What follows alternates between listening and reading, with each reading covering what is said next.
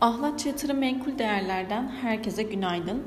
Dün 14.64 seviyelerine kadar yükselen kurun ardından Türkiye Cumhuriyet Merkez Bankası dördüncü kez doğrudan müdahale yöntemi ile yaklaşık 2,5 milyar dolarlık satış gerçekleştirdikten sonra kurun 13.65 seviyelerine kadar geri çekildiğini gördük. Bugüne kadar toplamda 4 milyar dolarlık müdahale gerçekleştirilmiş oldu. Bu sabah kur yeniden 14 TL seviyesinin üzerinde 14.29'dan işlem görüyor. Euro TL ise 16 seviyesini aşarak 16.12'den fiyatlanıyor. Kritik Merkez Bankası kararları öncesinde kur tarafındaki hareketliliğin devamını bekliyoruz. 14.50 seviyesi önemli direnç konumunda.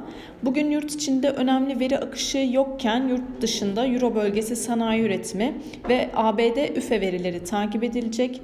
Küresel piyasalara baktığımız zaman Asya borsaları ve Brent petrolün omikron varyantının yayılması ve bazı ülkelerde yeni vaka sayılarındaki artış ile beraber gerilediğini görüyoruz. Avrupa ve Amerika'da da satışların olduğunu görsek de ABD vadeleri sınırlı pozitif seyrediyor. Küresel anlamda jeopolitik riskler açısından Rusya-Ukrayna gerginliğini yakından takip ediyoruz. İngiltere Başbakanı Boris Johnson Ukrayna'yı işgal etmek Rusya için stratejik bir hata olur söyleminde bulunurken benzer ifadelerin Amerika Başkanı Biden'dan da geldiğini görmüştük. Rusya'yı yaptırımlar uygulama konusunda e, ikaz etmişti. Bu tarafta yaşanan gerginliklerin seyri şimdilik ses getirmese de ilerleyen süreçlerde takibimizde kalmaya devam edecek.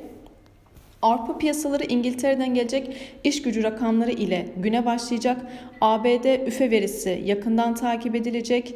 Yarın FED toplantısı var ve bu toplantıda varlık alım hızını arttırılması e, anketlerde daha çok ön plana çıkıyor. Dolayısıyla dolar endeksinde bir miktar kuvvetli seyrin devam edeceğini söyleyebiliriz.